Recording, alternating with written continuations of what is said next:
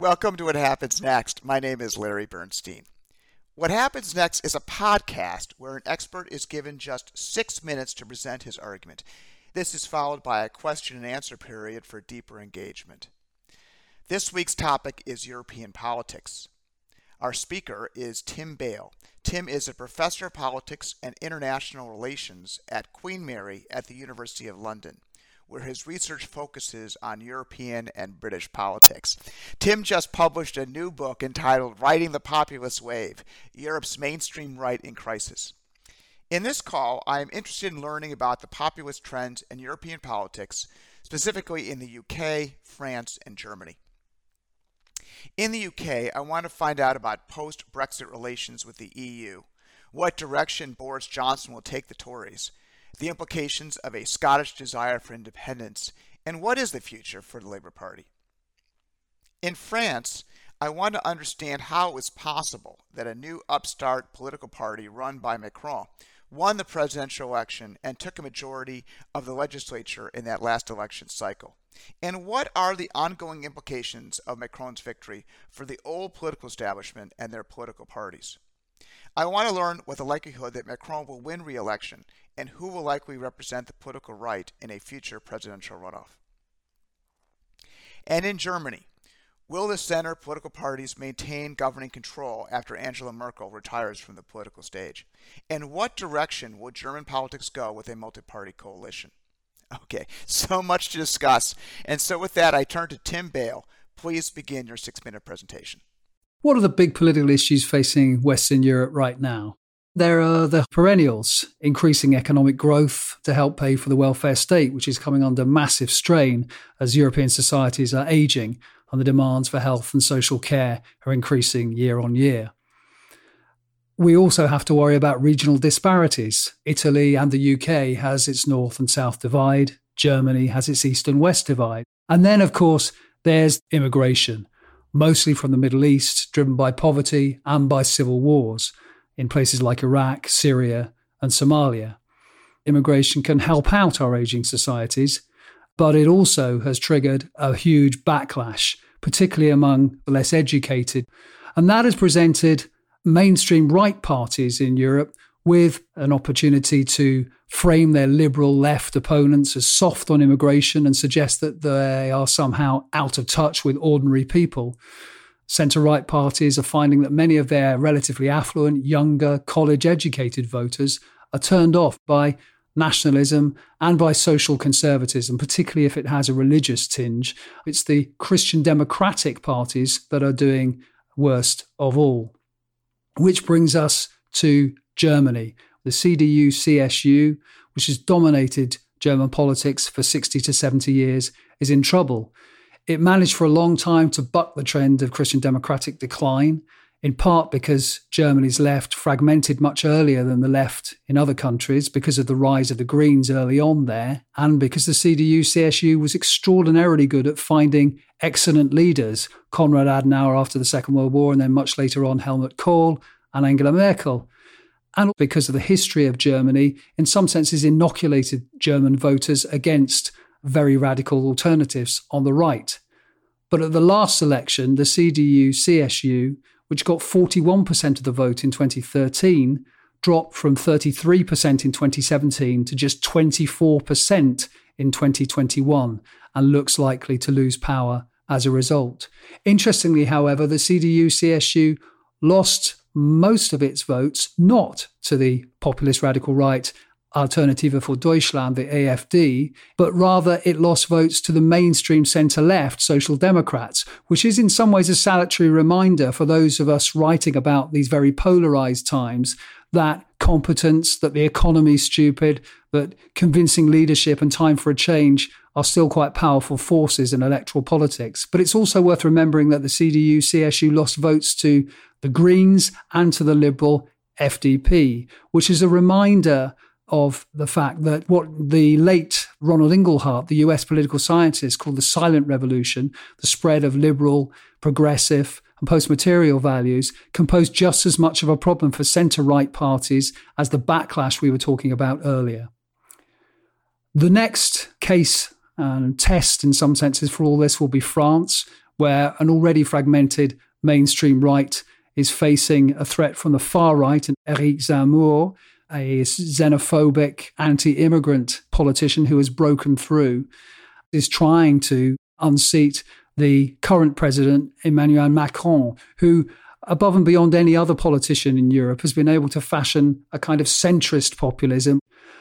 Meanwhile, across the channel in the UK, we have a fairly traditional conservative party under Boris Johnson, which in these post Brexit times has turned itself into a kind of ersatz populist radical right party, which seems to have less in common with the Conservative Party as we once knew it than it does with former President Trump.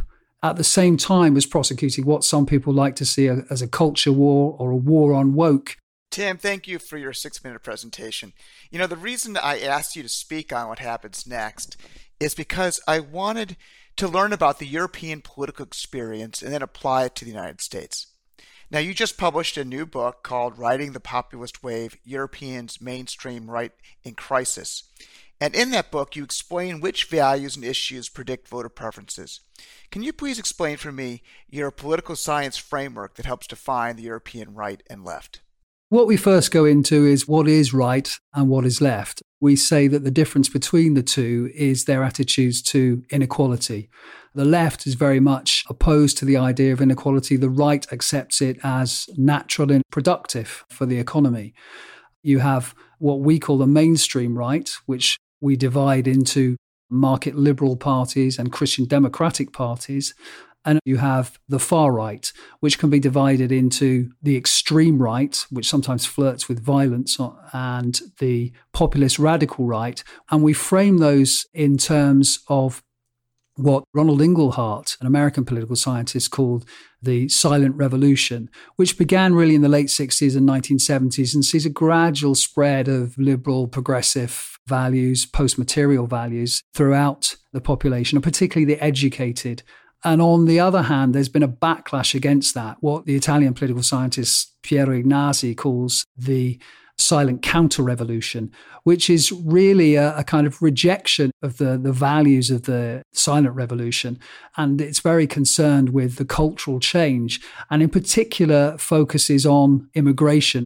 Let me describe the framework as the Ronald Inglehart silent revolution as compared to the Piero Ignazi's silent counter revolution. And I'll have my take on it. What Inglehart is saying is that there's like this Maslow hierarchy of needs. And at the top of the pyramid, after you've gotten fed and you've got shelter and, and you feel safe, as Maslow said, there's this self actualization where you can dream about supranational institutions to solve world problems. And Inglehart says it's that group, the self actualized, you'll trend towards the left. And if you're not in that state, you'll trend towards the right. And he established this concept immediately after the youthful revolutions in 1968, both in Europe and the United States. First, as a question about his work, which was done now almost 50 years ago, how is it as a predictive technique to establish whether or not you really will belong to the left or the right? Whether or not self actualization is a good predictor of your political leanings? Well, in some ways, I think it was very prescient. Inglehart was before his time because the difference between left and right is no longer exclusively economic about the distribution of resources within society, but is much more a question of people's cultural values. Values based politics has become more important than distributional politics in terms of the distinctions between left and right and people's voting choices. In the United States, if you were trying to predict a voter, what party they belong to, the first question you might ask is, How educated are you? Number two is probably race. And then third might be income. And those aspects have gone under radical change since 1970. And for example, white, some college or high school education would have been a core to the Democratic Party. It's now core to the Republican Party. I wonder how these political science frameworks survive when there's such a substantial transition I think that's a really good question. I mean, I think if you look at European countries, we can see some similarities there. There's a really excellent book, if people want to understand European politics in that sense, called Diploma Democracy by two Dutch political scientists. And it says the same thing in some ways as you said there, that education has become an increasingly important dividing line and, and driver of voting. And mixed up with that is now age. Certainly in the UK, for example, at the last election in 2019, the easiest way to tell how someone had voted was to ask their age minority ethnic populations will tend to vote left rather than right. I don't think we need to abandon necessarily all the voting models that we previously operated with, which tended to focus on, as you said, income and to a lesser extent, wealth and people's occupation. They still, to some extent, make a difference, but they don't make anywhere near as much difference as they used to, as the values competence, how good a job that president or that prime minister is delivering public services does still matter to voters. One hugely distinguishing feature of European politics is that each country has more than two major political parties. In Germany, you mentioned that on the left that there were the Greens and the Social Democrats, and on the right there was the CSU, CDU, as well as the AFD. In the UK, you've got Labour, Liberal Democrats, the Scottish National Party on the left, and Tories and UKIP on the right. What are the implications of coalition governance? And how does such a large number of political parties impact personal identity? I suspect that someone living in London might identify as a Brit, a Fulham football fan, as, and as a conservative, and they might also self identify as a European. So you have these various identities. And when there are five political parties, and it's very difficult to distinguish between where each individual party stands on various issues, how does that impact partisan identity? Well, for one thing, it's actually declined over time. In most European countries now, the number of people who identify strongly with a particular party is really relatively low. And if you look at surveys done in the 1960s, it used to be a lot higher. And that makes a difference at elections. Most European countries, unlike the UK and unlike the US, have proportional representation, which in some ways gives people more choice. The trade off is it makes for a much more complex governing situation. When it comes to coalition politics, in many countries it works perfectly well. There doesn't actually seem to be that much of a link between countries' electoral systems, which sometimes, you know, produce actually very fragmented governments and good government in that country. And Germany is a very good example at the moment. They had an election a few weeks ago. It will probably take another month or so for them to get a government together. But the advantages in some ways of that process is that you get far more when that government finally takes shape. And you get a rather less polarized politics than you get under first past the post plurality systems as you have in the United Kingdom and the United States. One example of the problems with a multi party system is Italy since the Second World War. I mean, so many parties, no party ever wins an election, governments are coming and going. And moving away from Europe, the Israelis have a multi party system. And just in the past two years, it took multiple elections to form a government. Why do you believe that a coalition government is more stable and better at governing? You know, from the U.S. perspective, once a president wins an election, he has four years to achieve his objectives and then go back to the people to seek re election. Why do you think that the chaos that goes on regularly in Europe and with the strange results in Italy and Israel is superior? Italy had its problems. But if you looked at Italy after the, the Second World War through to the 21st century, you actually see quite a lot of stability underneath the chaos because the Christian Democratic Party in Italy actually was always in government, albeit with different parties each time. Israel, I guess, is a particularly special case they have got ethnic divides there and a very difficult external situation.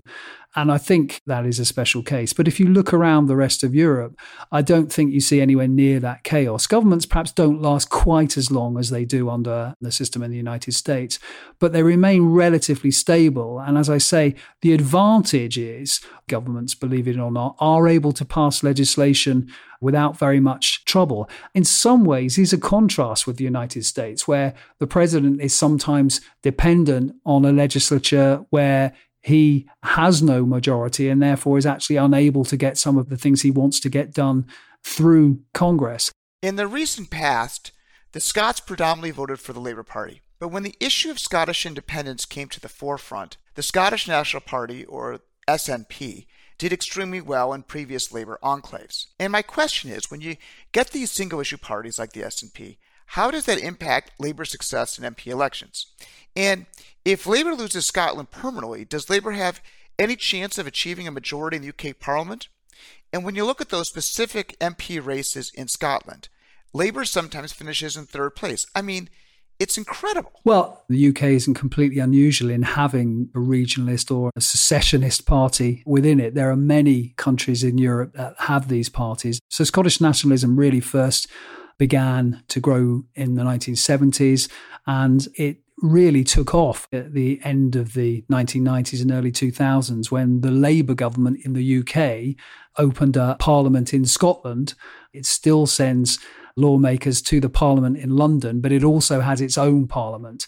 And this is where the SNP, once it won power in the Scottish parliament, it was able to persuade people that they should vote for the SNP in the elections to the London Westminster Parliament as well, with the result that, as you quite rightly said, from being a kind of Labour fiefdom, Scotland is now very much a Scottish nationalist fiefdom.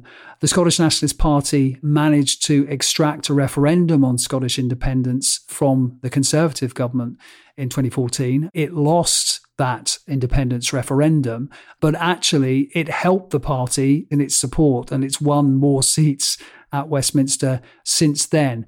So we are in a quite unstable situation in the UK. It could well be the case that we have a second Scottish referendum, in part because Scotland didn't vote to leave the European Union in the same way that other parts of the UK did, and the SNP have used that to their advantage. So we're really waiting to see what happens next. Nationalism is our next topic.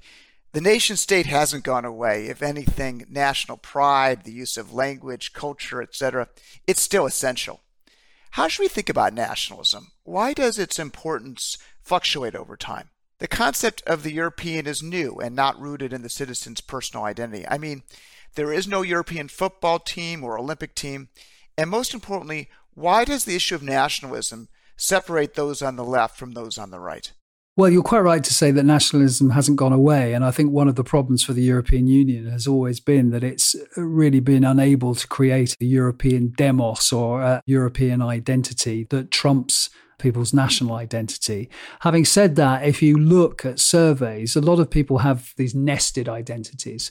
They feel slightly more French than they do European. There isn't necessarily a zero sum game. Poland is a very interesting case in point because the the Poles are a very nationalistic society, and the presence of Putin's Russia exacerbates these kind of nationalist feelings. And yet, if you do surveys of the Polish population, they are extremely positive about the European Union. Now, their government is not.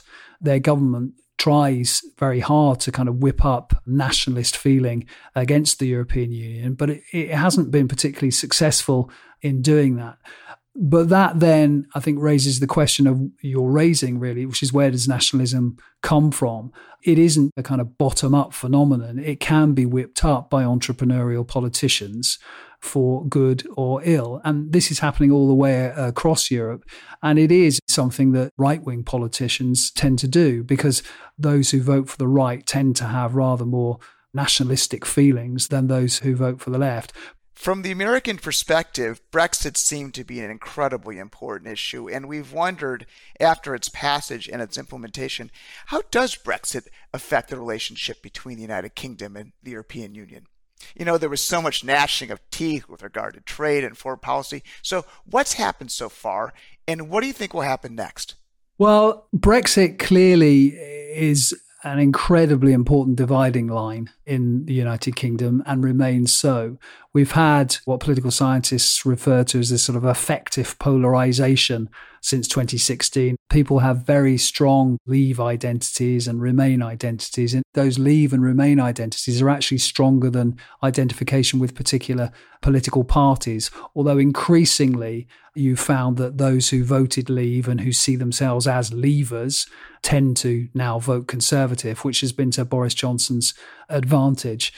I think it's important to stress that Brexit was always going to be a process rather than an event, that actually this is an ongoing negotiation. And unfortunately, relations between the European Union and the UK are still very difficult, in part because it suits the UK government under Boris Johnson to maintain that friction with the EU is quite a useful thing. I want to turn to French politics next. I think what was absolutely shocking to me in the last French presidential election was the fact that Macron won despite not being a member of a major political party. That Macron's new political party, En Marche, in its first attempt, successfully won a presidential election. Another incredible event was that the major political parties in France did not even make it to the presidential runoff. I mean, this would be like in the United States a situation where the Republicans and Democrats were unsuccessful in getting a candidate in the final round runoff. I mean, it's it's mind-boggling. So why in the last presidential election did Marine Le Pen and Macron make it to that runoff? And then you touched on this in your opening remarks that a radio and TV host, Zemmour, is now one of the leading candidates in the next upcoming French presidential election. Now, recent polling has shown him to win between 15 and 20 percent of the votes in the first round which is slightly more than hypothetical candidates from France's other major political parties. Well, I think the framework of the silent counter revolution is extremely important when you're looking at France and, and indeed other European countries because you saw the rise of the far right, the Front National, under first Jean Marie Le Pen and then his daughter, Marine Le Pen, really as a result of this backlash against immigration and against problems that France has with the integration of its ethnic minorities. And those were things that the centre right party simply couldn't seem to cope with. And that meant that the Front National, in some ways, displaced the centre right. But on the other hand, you had a very weak centre left and so there was a vacuum there, which Emmanuel Macron came in to fill. And really, as you say, was a, a phenomenon. Someone who most French people hadn't really heard of, but just had a, a natural flair of, of politics and was able really to convince people that the old parties had failed and that unless they voted for him, then the alternative was an extreme that most French people really reject. Macron created his own party, En Marche, a few months just before the election and not only won the presidential election, but then won the legislative elections, which gave himself a big majority in parliament. Isn't that even more incredible than his own presidential race? I mean, in the United States, the concept that you know, like Ross Perot, for example, as an independent, could win the presidency, but then that the Perot party could win a majority of the House is inconceivable. How is it possible that a institution with no on the ground apparatus could win a majority of the House. How is that possible? Well, it is a phenomenon. Even in Europe, this is very, very unusual. I know we are in the age of the startup, but it is very, very unusual for a politician to be able to create a party from scratch and do so well. I think it is the case that that lack of loyalty has helped create a vacuum where talented entrepreneurial politicians can come in and surprise us all. But Macron is a phenomenon. It's important to say that the shine to some extent has gone off him. If you govern for a few years, eventually uh, you don't look quite as shiny and new as you once did. But he still stands a very good chance of re election next time around, particularly because he may be facing an extreme candidate that the majority of French people, whatever their feelings on immigration, will feel is just a little bit too extreme for them. So, do you think that that final round in the next presidential election in France will be between Macron and someone on the right, or is it possible it could be someone on the left? I think it's very unlikely it'll be someone on the left. Very many left wing voters in France will probably plump for Macron because they believe that he is the best of a bad bunch. And although he's a little bit neoliberal on the economy, they still see him as a liberal with a small L in social values.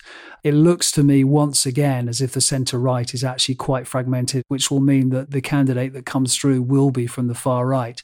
And at the moment, it looks as if it won't be the more traditional far right party headed by Marine Le Pen, but it will be Eric Zemmour, who in some ways has a more frightening candidate than Marine Le Pen. If you care about progressive values, if you care about liberal democracy and you you are worried by xenophobia, you worried by anti-immigration rhetoric, Zemmour is quite a frightening guy.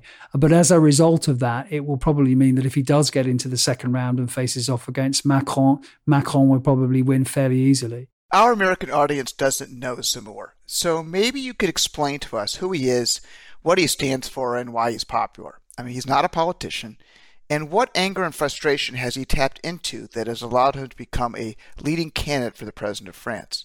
Now, where are the other career politicians from France's major political parties? And how can it be that these lifelong career politicians have little chance against a radio and TV personality who doesn't even belong to a political party and has never run for political office?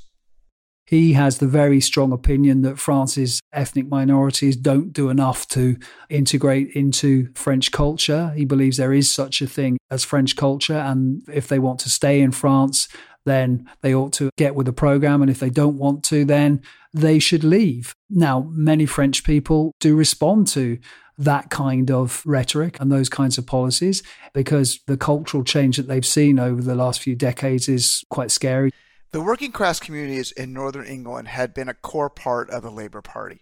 The Tories, just recently won, would have been a Labour fiefdom for generations.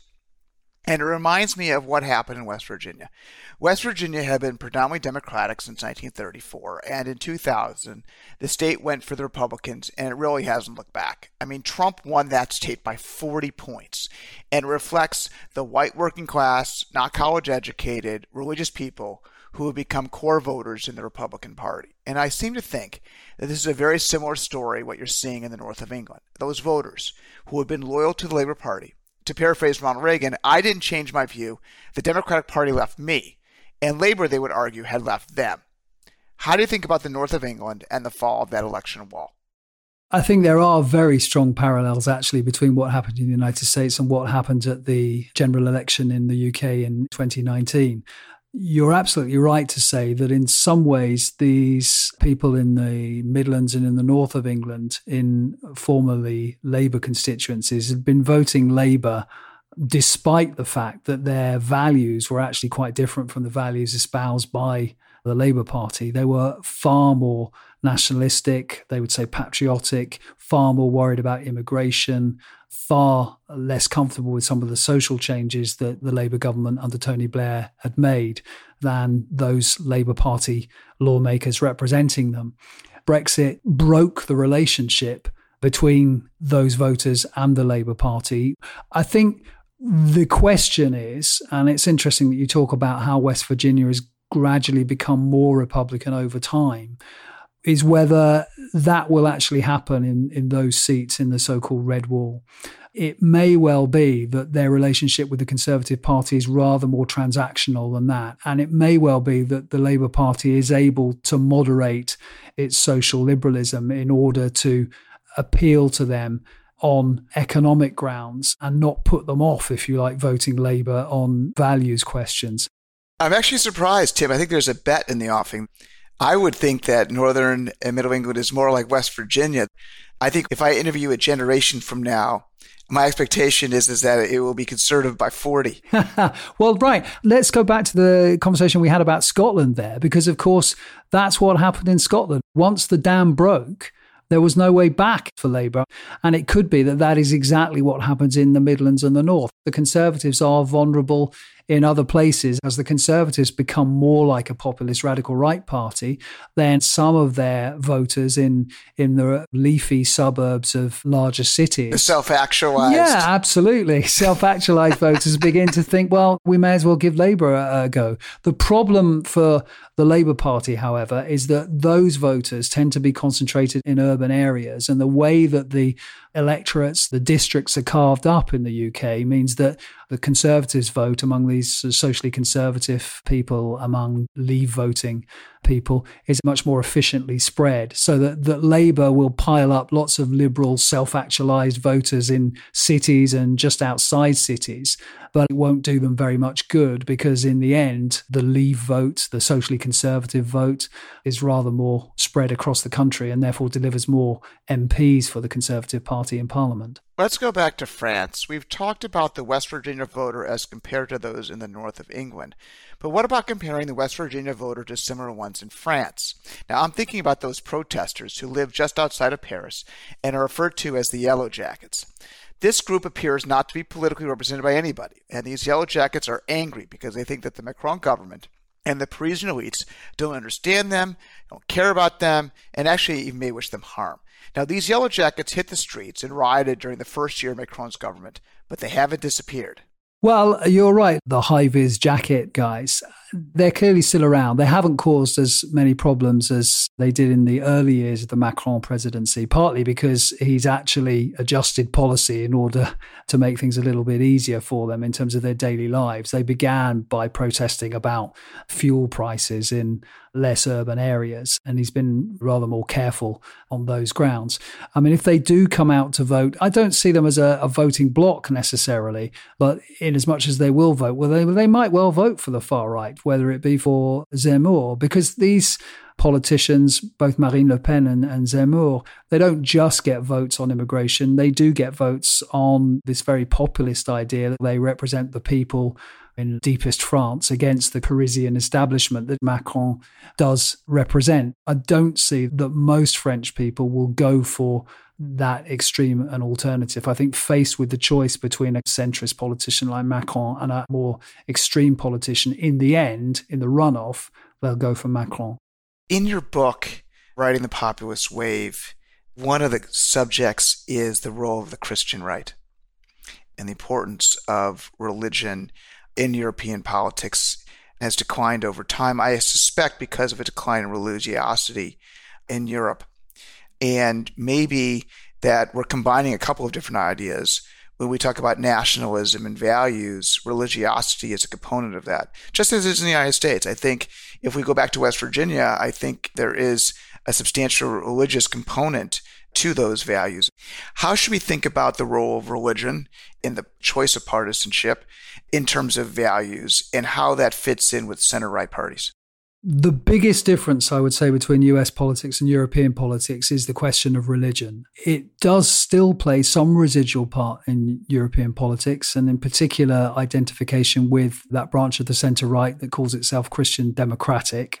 It's still the case that people who go to church are rather more likely, if there's a Christian democratic alternative on offer, to vote for Christian democratic parties than they are for parties on the centre left or, or indeed other conservative parties the levels of religious observance in Europe right across the continent are far, far lower than they are in the United States. It really is a minority sport, church going. There's still quite a lot of believing, there's just not very much belonging in Europe. And even when you look at religiously motivated voters, they tend to vote for Christian democratic parties rather than radical right.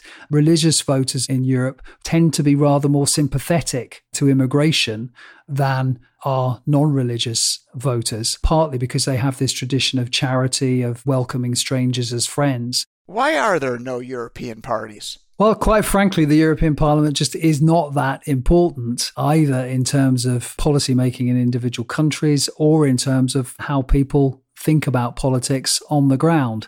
Voters obviously do vote for the European Parliament every five years, but turnout is incredibly low, and most people see it as very much a kind of second order affair.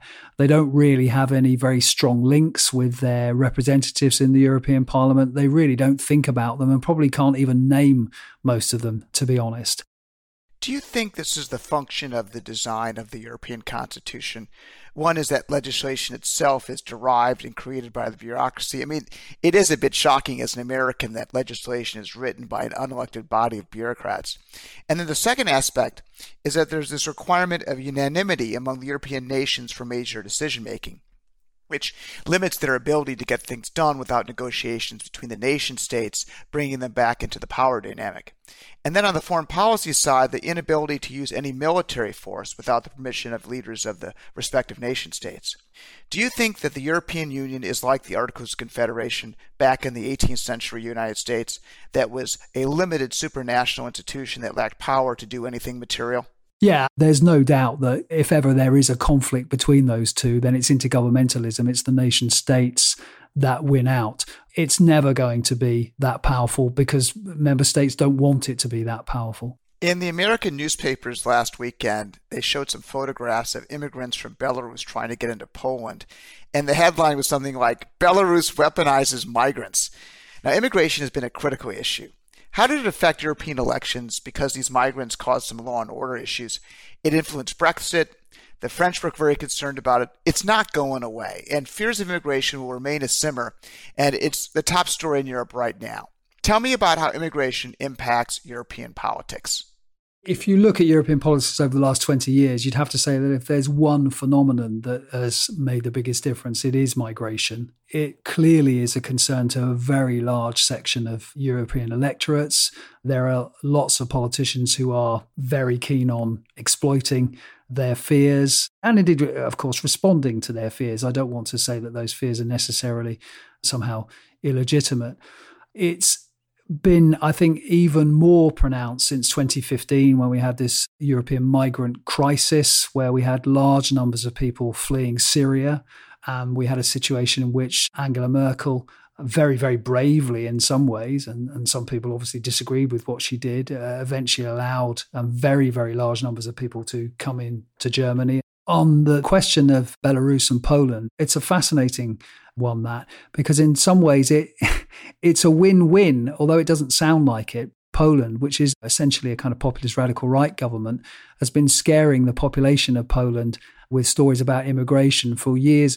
And in some ways what's happening on their border although they profess not to like it and it is a problem for them in some ways plays into that narrative paradoxically on the other side of the border, we have Alexander Lukashenko from Belarus, who is clearly using these people to try and get Europe to negotiate away the sanctions that they have imposed on him as a result of him once again stealing an election.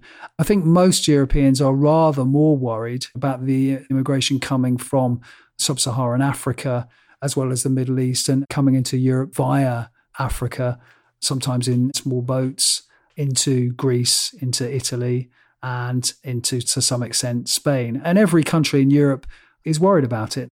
Some believe that the survival of the European Union depends on the willingness of the North to continue to make substantial transfer payments to the South.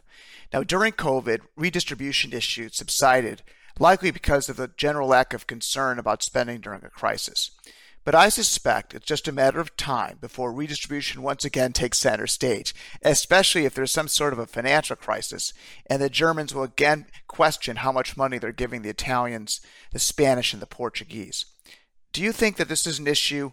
It's like a time bomb waiting to explode? One of the difficulties of the European Union has been creating a public that feels totally European. And that, I think, does present an obstacle to anyone who wants to undertake a serious redistribution of resources from the wealthier north to the poorer south and the wealthier west to the to the poorer east. I think those big fiscal transfers are always going to be a problem.